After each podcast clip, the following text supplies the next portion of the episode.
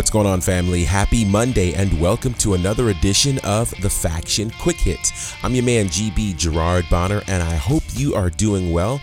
I hope you had a fantastic Mother's Day weekend. For all of our mothers that are out there, happy belated Mother's Day. I definitely hope it was a fantastic weekend for you. And listen, if you had a chance to celebrate your mom, amazing. And if your mom is no longer with us, certainly our thoughts and prayers are with you as well. I understand both sides of the coin. Shouts to everybody who follows us on Instagram, Facebook, and Twitter at The Faction Show. Your support means the world. If we're posting and we're giving information and you aren't responding, then does it really matter, right? So thank you so much for your support. Also, big shouts to all of you listening to us right now, wherever in the world you are.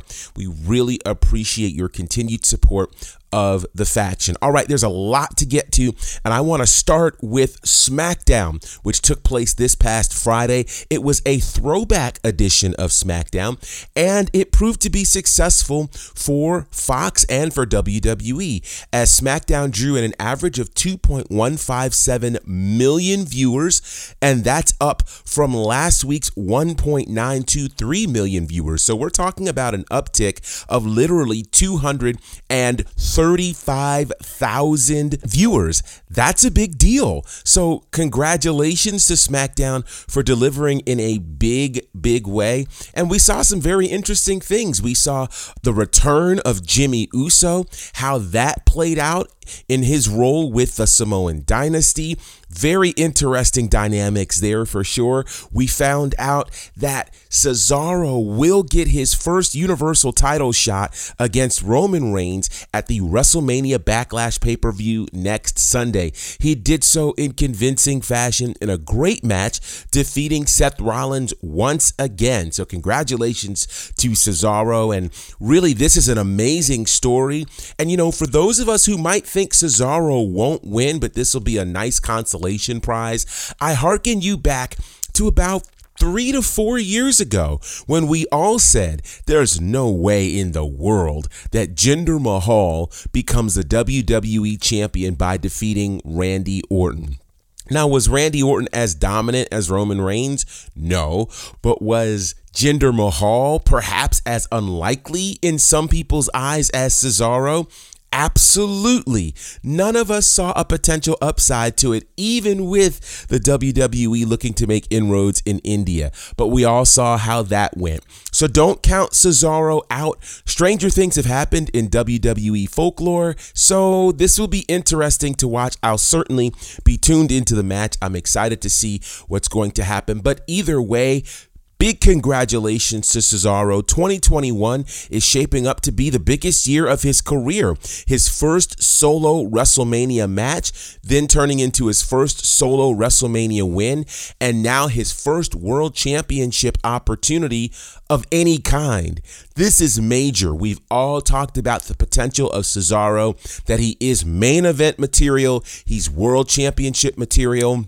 And boy, what a story it would be if Cesaro defeats one of the most dominant champions in modern history, that being Roman Reigns. Of course, we'll have to check out the pay-per-view this coming Sunday. It's got my vote to check it out. That's for sure. Other news to talk about, where is Daniel Bryan going to land? I don't know the answer to that. I will say there's all sorts of rumors flying around. Obviously, when you listen to WWE television, he's barred from SmackDown. If you go to the WWE.com site, he is now listed under alumni. And really, the folks who end up under the alumni status are the folks who are no longer with the company. So that's telling. Will he show up in AEW? Will he show up in Ring of Honor, New Japan? Or is he just going to sit at home for a while and spend some time with his family? We'll have to watch and see. But the Daniel Bryan story is not over, and I think it's very, very interesting to see what's going to happen from that. Now, with that said, of course, we had the Wednesday Night Wars between AEW and NXT. That went on for about a year and a half, ending, of course, just a couple of weeks ago, WrestleMania week to be precise, when NXT had their last showing as NXT TakeOver and then moved to Tuesday nights? Well, with NXT moving to Tuesday nights, the good shuffle has happened where Dark Side of the Ring moved their programming from Tuesday nights to Thursday nights, but so did Impact Wrestling. They moved from Tuesday to Thursday, and now we have a new war, the Thursday Night War, between Impact Wrestling and Dark Side of the Ring. Now, of course, this will be limited as, of course, Dark Side of the Ring is a seasonal situation. But it is interesting to do these types of comparisons to see how people respond to documentaries like Dark Side of the Ring versus Impact Wrestling, with them literally going head to head. Well, we're going to give you updates on all of this because that's what we do. First and foremost, congratulations to Dark Side of the Ring. Their season premiere last week, which was a two-part episode looking at the life and career of Brian Pillman, picked up 272,000 viewers. It was the third best in Dark Side of the Ring history, trailing only behind last season's premiere of Chris Benoit and the finale with Owen Hart. And it gave Vice the 74th highest rated show on cable for the evening.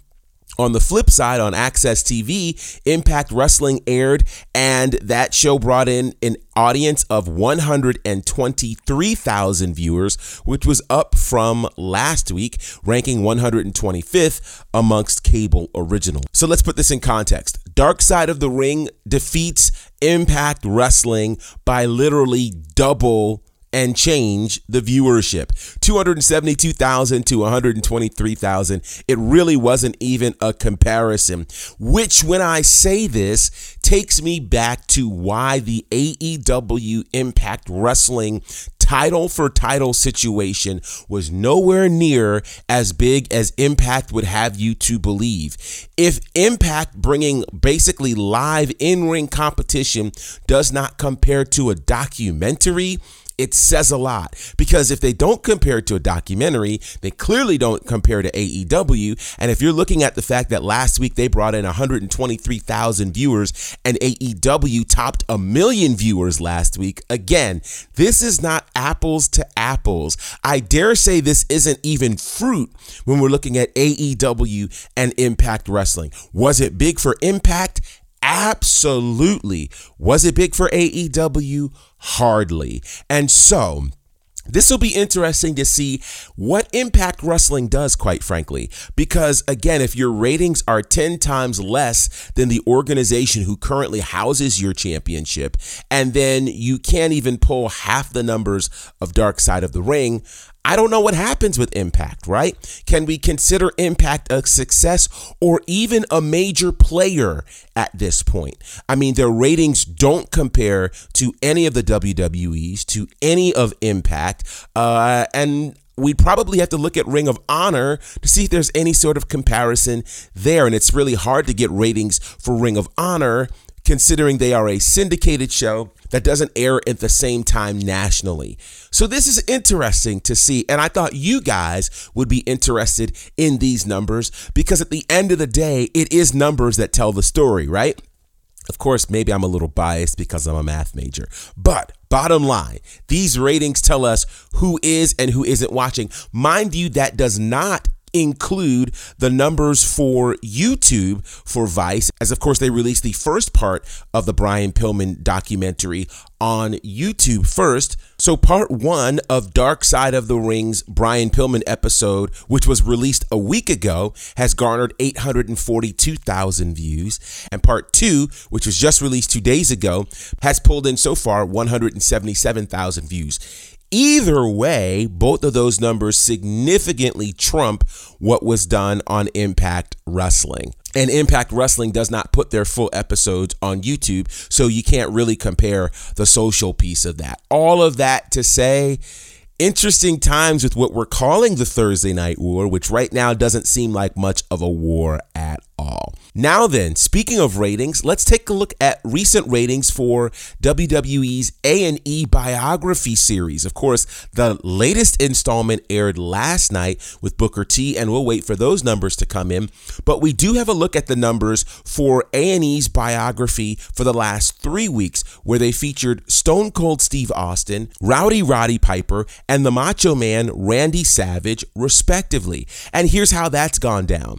Week 1, Stone Cold Steve Austin's biography drew 1.062 million viewers. It was the number 6th program on cable TV that Sunday night, which is pretty impressive. The second episode of Biography, focusing on Rowdy Roddy Piper, pulled in 880,000 viewers, and it was ranked number 11 on cable that particular night, so congratulations to them. Last week's episode, which featured the Macho Man Randy Savage, was also top 10 of cable that Sunday, pulling in 790,000 viewers. So I've got to say this, and here's something to consider. You can look at these numbers as decreasing and wonder what's going on with the Biography series, or you can remember what tends to happen pretty much on every show, right?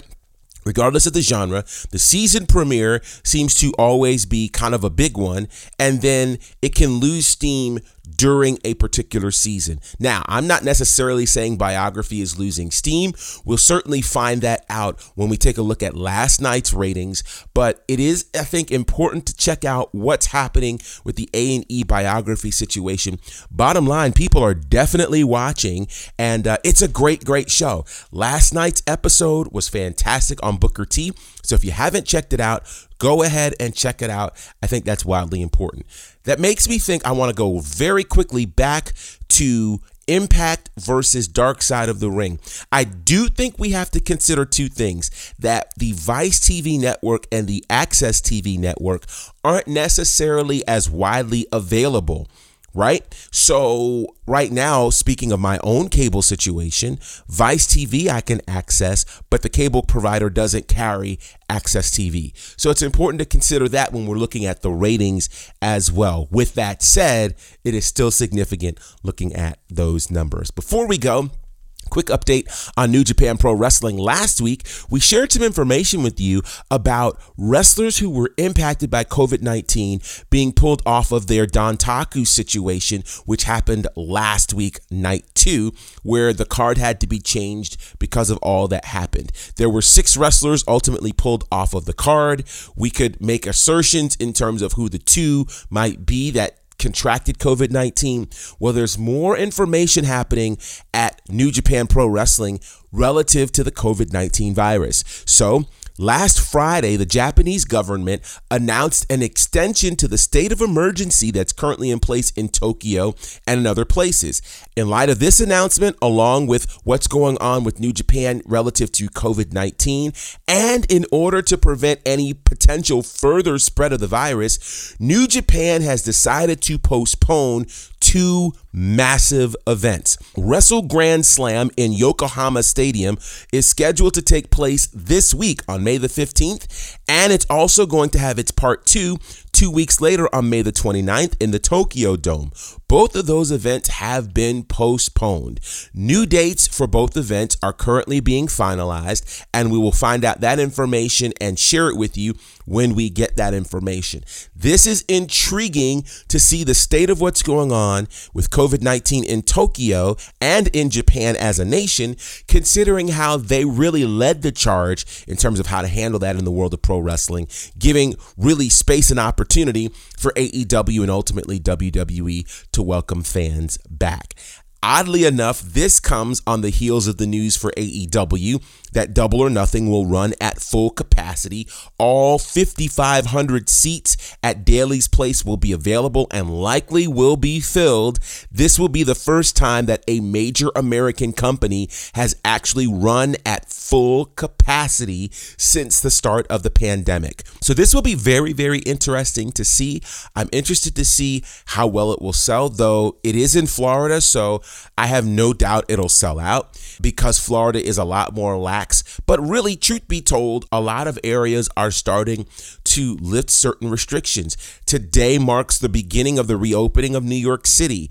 Broadway will reopen on May the 19th. Concerts and large venues have the opportunity to do a lot more than they've done, which makes me wonder if perhaps WWE or AEW or even Ring of Honor will soon make their return to New York City. So it's very interesting to see how COVID is impacting all across the country and around the world. Certainly our thoughts and prayers are with our brothers and sisters in Japan. We definitely hope that those who have been infected get well soon and that New Japan is able to continue to run at normal capacity once everything gets cleared. With that said, time to get out of here. Man, SHW 27 over the weekend. Many are already calling it the show of the year. It's the first show I lost my voice at. So that should tell you a lot about what happened that night. I can't wait for this show to become available on IWTV. When it is, we will let you know, but trust me when I tell you, SHW 27 was bananas. I can't wait to see what happens with SHW 28. That's happening on Friday, June the 4th, so make plans to be with us in Atlanta. Something real special is happening at Southern Honor Wrestling, and my Lord, what a show this past Friday. With that said, we're going to get out of here. Hit us up on the socials, at The Faction Show on Instagram, Facebook, and Twitter. Make sure you subscribe to this podcast as well. Stay tuned as we have a lot more news coming your way on the socials. Until next time, family, it's your man, GB Gerard Bonner, representing for my good brothers, Courtney Beard, Brandon Clack, and the Fourth Horseman, John Murray. Collectively, we're known as The Faction. Have an amazing day.